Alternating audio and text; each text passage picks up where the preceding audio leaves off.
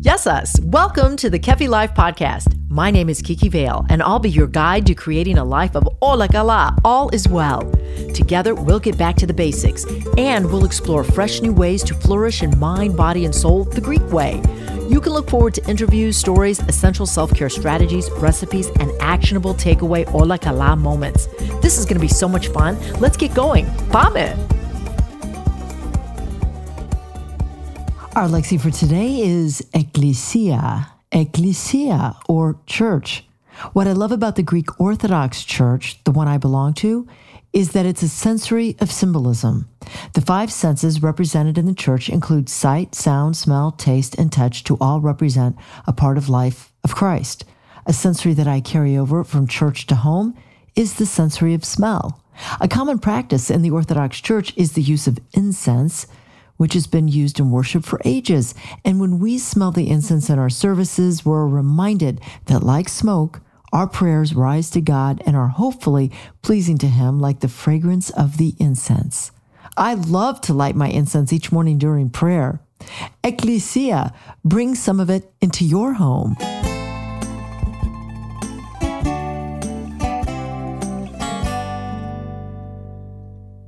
Eleolado Olive oil has been celebrated in the civilized world for millennia, nearly eternal. The oil of this fruit has been more than just food to the cultures of the Mediterranean region. It's been medicinal, ceremonial, sacramental, and the foundation of great wealth and power.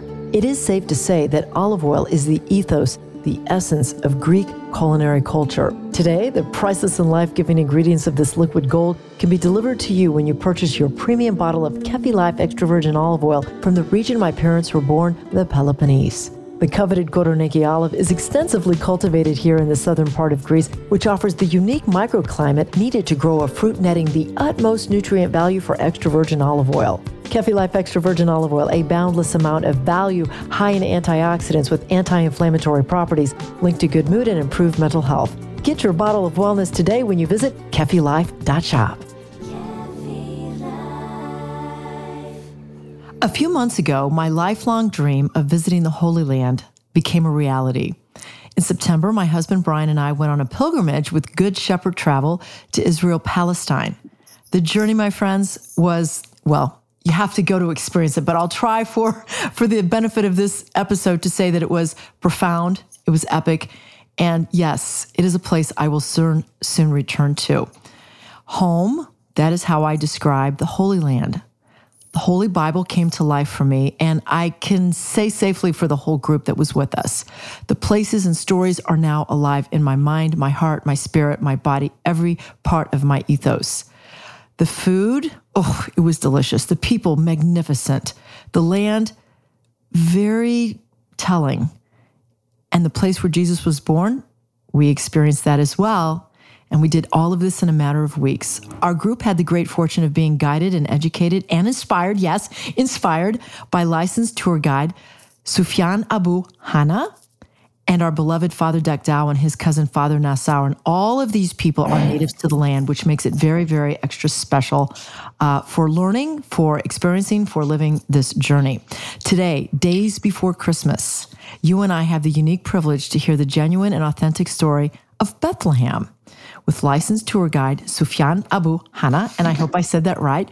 Welcome to Sufyan. Hello. It is so good to see you. so good to see you. Yes, how have you been, my friend? Last I saw you was in September. We're now at December, and I just want you to know that the entire group sends their their warm wishes, their greetings, and you made such an impact on all of us. Well, I think it's the most fulfilling um, to hear uh, such thing, because after all, it's uh, it's this journey that. Uh, you know that you take and I am with you, accompany you um, while reviving the word of Christ. We thank you so much. And Sufyan, um, I can imagine that you have had and guided and led so many tours. Um, are they all like we came as Orthodox Christians? Are there all types of religions and nationalities, or what is the population profile, would you say, generically speaking? Well, um, 2019, prior the pandemic, uh, five million pilgrims or uh, actually the whole thing with tourism, yeah, the whole tourism thing. But it's like the major uh, part of uh, of this amount was pilgrims, five million. And uh, so now it's like this year is about 40% uh, less arrived this year after the pandemic. So gradually it'll get back to what it was before. And uh, so, um, yes, so I work with various uh, churches. Um, so, um, all you know like newborn churches um, lutherans uh, baptists um, so greek orthodox actually you were the you know you were the first greek orthodox american group that i worked with. It was quite a unique a unique uh, experience and um, because my mom is uh, greek orthodox always so uh, also sorry so um, yeah, it was quite unique, and uh, you know, listening to chanting the the, the word of uh, of the Lord in English, uh, you know, it, it was quite unique. Oh, I'm so happy that you too found it to be unique and, and wonderful as well, and that we had a connection with your mother. The community itself in in in, uh, in the Middle East, I was very surprised. I mean, I knew it was international, but there is such an international um, bond. I know we have the different groups. We have the Muslim, the Jew, the Christian, and then we just have people that are coming to experience something that is so uh, ancient. Do you have? You spoke a lot about archaeology. Like it wasn't mm-hmm. just the religious aspect. You knew quite a bit about the archaeological aspects of the Holy Land. Mm-hmm. Absolutely, because it's like when you read the scripture, uh, you know, in the states in your church this is one dimension. And when you come over here and you see when you know how the archaeology meets the book, it's a it's a different dimension. And you yourself, so, uh, yeah, mm-hmm. sorry, yes, sorry, no, it's like. Um, you know, it's like just like when you visit Capernaum and you see the milestone that you know depicts the Via Maris, and therefore it brings you to Matthew 4 about the location of Capernaum on the Via Maris. So it's like there's a lot of things that when you see it, it's like, wow, it's there. So, yes. It, so it's just something that is so, uh, like you read about it in a history book, you read it about it in the Bible, and then you step foot on the land and you absolutely feel the essence and the power. And uh, for me, the truth of it, you're, you were born and raised in Nazareth. Sure. Yes. That's yes. so cool. And you're still there. That's where we're doing the interview. I'm in Chicago. You're in Nazareth, the beauty of technology. But today we're talking about Bethlehem, the town where Jesus was born days before Christmas. Um, how do we know? Let's talk a little bit about the people that have never been, that don't know much about Bethlehem. Talk to us about Bethlehem and um, where Jesus was born. Okay, so we'll start with the, you know, the, the meaning of, the, of Bethlehem or Bethlehem in Hebrew. Yes, the house of bread. So the first spot to be supplied with bread coming from the Judean desert is Bethlehem, and therefore Bethlehem, and therefore the name. And you know later on it, it was you know the bread of Jesus, therefore. So um, so Bethlehem is a you know, sadly, there's like less than 10% nowadays Christians because a lot immigrated, especially after 1948 or the Israeli conquest, and later on 1967, the Six Day War. So, um, but yet, I mean, it's like, you know, the minority uh, of Bethlehem, but still the mayor is Christian. Uh, and uh, you know the you know the, the presence uh, of the Christianity uh, is still there, and you can really sense it. Uh, they let the the lighting of, of the tree took place on uh, December third, and uh, there's a Christmas market now, and um, you can see how it's like festive this town is still. Um, so um, yes, I mean, uh, very few Christians are there, but the surrounding villages like Beit Sahur and Beit Jala, those Christian villages are mostly Christian. Yes, and um, it's like uh, part of uh, of of this thing that you know a lot of pilgrims come millions come to Bethlehem. This is what you know. It's like brings Bethlehem to be alive and uh, therefore the way you know the, therefore this uh, this um, uh, pilgrims and and uh, the main I mean it's a, it's an essential uh, site Like there's some other sites in the in the Holy Land that you might visit, you might not, but this is one. This is an essential site that every pilgrim visits. I have to say that the the pilgrimage went way too fast for me because our guides wanted us to fit everything in. Father Gagdao and his cousin were just remarkable. They had such an energy. And I don't know if you remember, I was always the last one on the bus, which irritated a lot of people. but the reason I say all this is because when we got to Bethlehem, which was towards the latter part of the pilgrimage, it, it was so crowded and it went so fast that I really want to um, relive that moment a little bit about what I saw. I remember seeing a closed off opening. I remember seeing a star on the floor.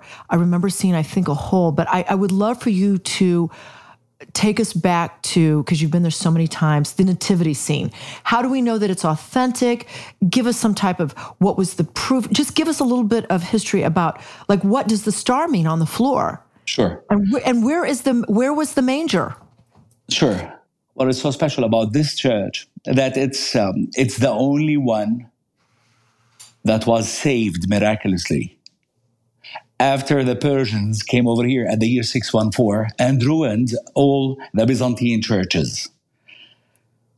So we're going to go back to Helena or Saint Helena, Constantino's mother. Yes, and she's the one that built it first, early fourth century, just like the Holy Sepulchre and more churches. That she, when she came over here, early fourth century, she's the one that initiated building these churches, Saint Helena. Now, most of the Byzantine churches were ruined by the Persians when they came over here six one, at 614. And uh, there were, it wasn't Islam, it was pagan uh, groups, and uh, they didn't want to hear anything about one God because they have their own, you know, gods. And, you know, you come over here and you tell us that there's no, you know, all these gods are, you know, nonsense or rubbish. And, uh, and that's why eventually we can understand why the Romans at first they uh, persecuted uh, the, the, Christianity or the Christians or the one God, the mono God. And uh, later on, it was the Persians when they came over here. So at first, you know, we know that the Romans persecuted the what we call the Judeo-Christians, which is the early follower, followers of Christ, and then, you know, the the Christians and it took 300 years after the resurrection when St. Helena came over here. Now, if you think about it, 300 years, it's not that many. I mean, look at the States, how many years it has been. You know, it's like 250 now. Yes, under And two, it's just under- like, exactly. And it's just like yesterday. So it was very easy at first for the disciples to mark these places with stones. So when they go and worship, secretly they won't be, you know no, if if, the, if a roman soldier passes by he won't be able to tell what's going on yes and uh, and this thing actually explains december 25th why do we celebrate christmas on december 25th was jesus born on on december 25th it's Helios day. It's the god of the sun. So the way for these, you know, for the early followers of Christ to celebrate this birth date of Jesus, it was deceiving the Romans. While the Romans are celebrating Helios Day, they would be, you know, celebrating in the in the streets. Yes, and Look nobody would that. tell that they are celebrating, you know, Jesus Christ's birth date. And, and that's why when we visited the Golgotha, the Holy Sepulchre, we saw where the Calvary took place. We saw that the, where the cross is planted, across from it, there was the sun on the ground, on the floor, meaning that the era of the sun is over, and now the new era of the Lord started. So Do you December, know that I don't remember? I do not remember that explanation, but I have the picture, and I'm like, I have to ask Sufyan about this star. okay, it was so the sun. Yeah. Um, yes, exactly, exactly. So it was the Sunday. It was like the god of the sun, Helios, and that's this thing. So it was only uh, the early, uh, the early followers of Christ. They couldn't. First of all, there was no churches that was built prior to early fourth century. Okay? And especially when Constantinos, the emperor, he is the one that allowed the Christianity at the year 312. And then 12 years later on, at the year 324, he said that it's the only religion allowed. It's the formal religion allowed in the Roman Empire. So only then the churches started to be built. But prior to that, we know about what we call Domus Ecclesia or house churches that took place, one in Nazareth, one in Capernaum, and there's another one uh, close to Megiddo. So uh, these were house churches that secretly people came and worshipped. So if it was in Capernaum, for example, it was in St. Peter's house, and over here in Nazareth, in Mother Mary's house. So so it was house churches, and then later on, early fourth century, the churches started to be built. Now, almost 300 years later on, the Persians came over here and they are the one that ruined all these churches. Now back to 300 years, if we if we take a look at how many generations is it, and how e- how it was how easy it was from father to son to tell him that over here this thing happened. Because at first, at first it was it was the disciples that informed the people where this thing happened, and therefore people would secretly come to this place and worship. So 300 years later on, St. Helena built these churches, so it was very easy for her to tell. Now, these churches, she was the one that found and searched, you know, these places, and she found it and she built it. Now, in regards of uh, the, the Nativity Church, where the birth of baby Jesus took place, actually, it's even more and more. It was much easier for her to tell where is it exactly. So, first of all, the church of today, it still exists, but we we are going to talk about it a bit later on, a bit later. Now we're going to go back to Helena. What happened there? When she came to Bethlehem looking or searching for the exact spot, what she found over there, it was a temple that was built by Hadrian or Hadrianus, this emperor that came to the Holy Land at the year 131 he came over here and he wanted to diminish anything that had to do with Christianity or Judaism or one Lord. And therefore, in Jerusalem, where the Temple Mount is, he built a temple honoring Jupiter, the god of sky and thunder. And where the Holy Sepulchre took place, he uh, where where not the, where the crucifixion and the resurrection took place, he built a temple honoring Aphrodite. And in Bethlehem, he built a temple honoring Adonis, the mortal lover of Aphrodite. Adonis, yeah. So we're talking about only 100 years after the resurrection, Hadrian came. So it was very, e- very easy for him to, to tell. I mean, he came to Bethlehem and he found this spot and he knew from the people, you know, threatening them and he knew exactly what it, so it was very easy for Helena later on when she came, where, where was Adonis temple, Therefore, it was exactly where the birthplace of baby Jesus. So this is about, you know, the, you know, how authentic this place. Now, one more thing that it's like so special about this church that it was the only one that survived this destruction from the Persians. And how it was miraculously saved, it is an amazing story. So, what happened is when the Persians came over there to Bethlehem, they found a mosaic depicting the Magi's. And where the where does the Magi's or where did the Magi's came from? The, they were the ones that followed the star, right? Exactly, but where they came from? From the east, from Persia. From the east, yes. Exactly. So east. they said that this yes. is ours. And that's why this, they said that, okay, this thing belongs to, I mean, this mosaic, the Magi story, the whole thing, we're going to keep it, we're going to maintain it. And that's why this church was miraculously, miraculously uh, saved. Oh, okay, okay. That is that is that is so. So actually, the, you know, the Nativity Church is one of four churches, one of the oldest in the world, and it's one of the it's the oldest active church because it goes back to the late sixth century. Now, Helena's church was actually ruined by the Samaritan revolt 100 years after it was built. Okay, the Samaritans had more than one revolt, and in one of them, they got to Judea and they ruined Helena's church.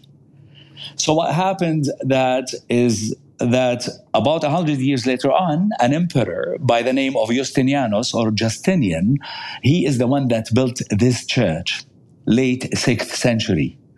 And therefore, when the Persians came over, over there, like a couple of decades or four decades after, and they found this mosaic, they kept it as is. And this is the church that you visited late 6th century. We're talking about a, a church that has been there for over 1400 years. Uh, it was absolutely, and you really answered my question, which was how did we preserve this? We, I include myself, but quite honestly, it's a miracle. Exactly. It's just, it's, it's actually just a miracle. And I think that's what you, as a pilgrim or anyone, experiences when they go over there after hearing what you just described, which is truth. It, it, there's no other way around it, which is it's miraculous. Um, before we quickly, because we have about eight minutes left, before we talk about the festivities that are happening in Bethlehem during Christmas time, just tell us a little bit about the manger. I remember seeing, I think, a curtain a little curtain, but there was, tell me where the manger is in the Church of the Nativity, firstly. And secondly, you had mentioned to us there was, they were trying to do a renovation, not a renovation, but do some painting, and they found some icons on the walls. Is that is that correct? True. Yes, because until only 15 years ago, all you could see is soot. Because we're talking about 1400 years of soot. Okay? Yes, and yes. it was like totally dark. Now they managed to renovate the whole church. And now you can see this beautiful Crusader mosaic that is there. Okay, so a lot of beautiful mosaics that goes back to the Crusader era, late 11th, early 12th century is there nowadays. You can see it and it's like beautifully renovated, the whole church. Okay, so in regards of nowadays, I mean, when you go down from the church to the crypta or the crypt or the hidden place underneath the church, you see a 14 point star that symbolizes or, or that reminds us of the genealogy of Jesus as the book of Matthew starts. From Abraham to King David, 14 generations, and then from King David to the exile. Yes, 6th century or late uh, 6th century. Another 14, stage, uh, 14 generations, and then from the exile to Jesus, another 14 generations. And that's why it's a 14 point star depict the exact spot where baby Jesus was born. Remarkable. Remarkable. What are um what what are what is like you're from the area mm-hmm. and you've also you've also traveled extensively around the world you were in greece sure yeah. do you have a favorite place by the way do you have a favorite place in greece every spot in greece is like you know, heaven. yes, it's yes. so beautiful. It's so beautiful and it has a different beauty than the Middle East. And when I think of the Middle East, so many people, Sufyan, before we took our trip, our pilgrimage, they were like, Oh, are you scared? It's so dangerous. Oh, I can't believe you're going. I'm like, No, I'm not scared at all, actually. I'm actually not scared because what will be, will be. And you know what? God's will be done. For me, that's how I feel. But I didn't feel threatened at all. When I was over there, I felt very safe. Um, I thought that, you know, the, um, the the Jews, the Muslims, the Christians, I, I really enjoyed all of the people. Mm-hmm. I believe that it's everybody's home. Yes. I feel like everybody should go. I really, I really feel that mm-hmm. in my heart, especially when I was at the Holy Sepulchre. But how do you, as a person who is a native, who has been to the States, as a matter of fact, do you do you actually comprehend how uniquely special the place you were born is, where you were born, Nazareth? Oh, absolutely. Yes. Oh, yes. Oh, yes. You know, it's like when I lived in the States, I missed the Sea of Galilee. Oh, really? yes. And it's. why? Tell me why. I mean, you saw it. I mean, you took this boat ride in the Sea of Galilee ah. and you saw how beautiful it is. So, Peaceful. you know, it's much nicer than Lake Tahoe. It's much more beautiful. so, so different. It's, it's so beautiful. And it's amazing how, you know, Bethlehem is like, you know, the serenity that is there You know, it's like it's so tranquil. It's so beautiful. There's um, there's a lot of reasons why Jesus chose the Sea of Galilee, why he chose Capernaum and not any other spot. Oh yes, well, tell us. No, no, it's going to be another episode. That's how you know. we have to. We have to do that. We have to do that because there's I so would, much. I would gladly, you know, share you know this with you. But it's like it's you know, there's a lot there, and why, and so. But you know, on top of all of this, I mean, the Sea of Galilee is so beautiful, and you know, it's like you know, the Lord created all this beauty, and why. So he knew where to where to choose. You know. It was when I was walking there, I really feel this way, Sufyan.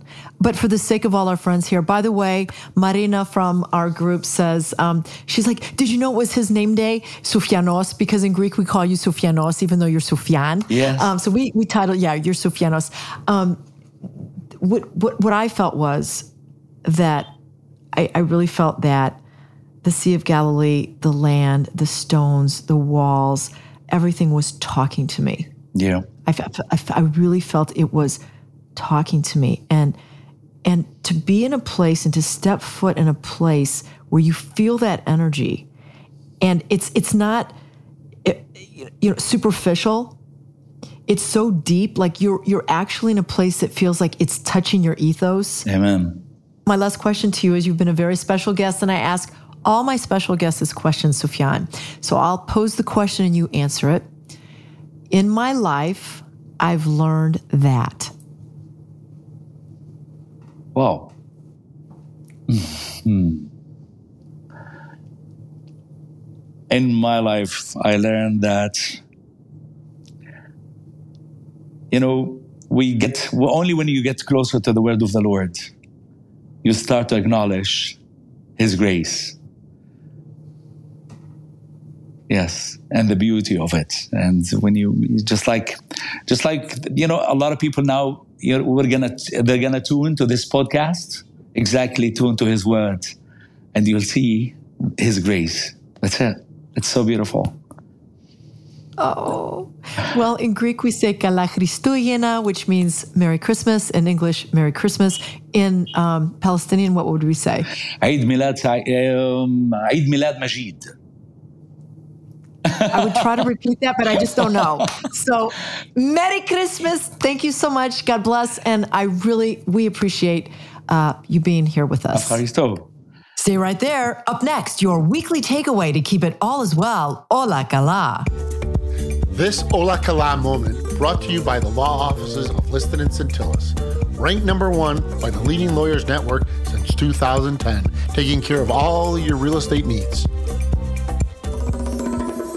Christmas time is the season to reflect on the birth of Christ and to practice generosity, especially with the hungry and the poor. If you get a chance these next few days, even into January, think about donating food to a shelter. At our church, what we do to give back to the hungry is we take a day to pack meals for an organization called Feed Six, and it's quite rewarding to help those that are in need. Make it all like Allah all as well this season when you take some time to give to those that are less fortunate. Kiki Vale is the founder of Kefi Life. She is passionate about whole person wellness and living a fulfilled life. Her Kefi Life podcast is created to simply and naturally help you harmonize the mind, body, and soul the Greek way. Visit KefiLife.com, at KefiLife365 on Instagram, and check out Kiki Vale on LinkedIn and on Twitter. Join us again next time for more positive energy and inspiration on Kefi Life.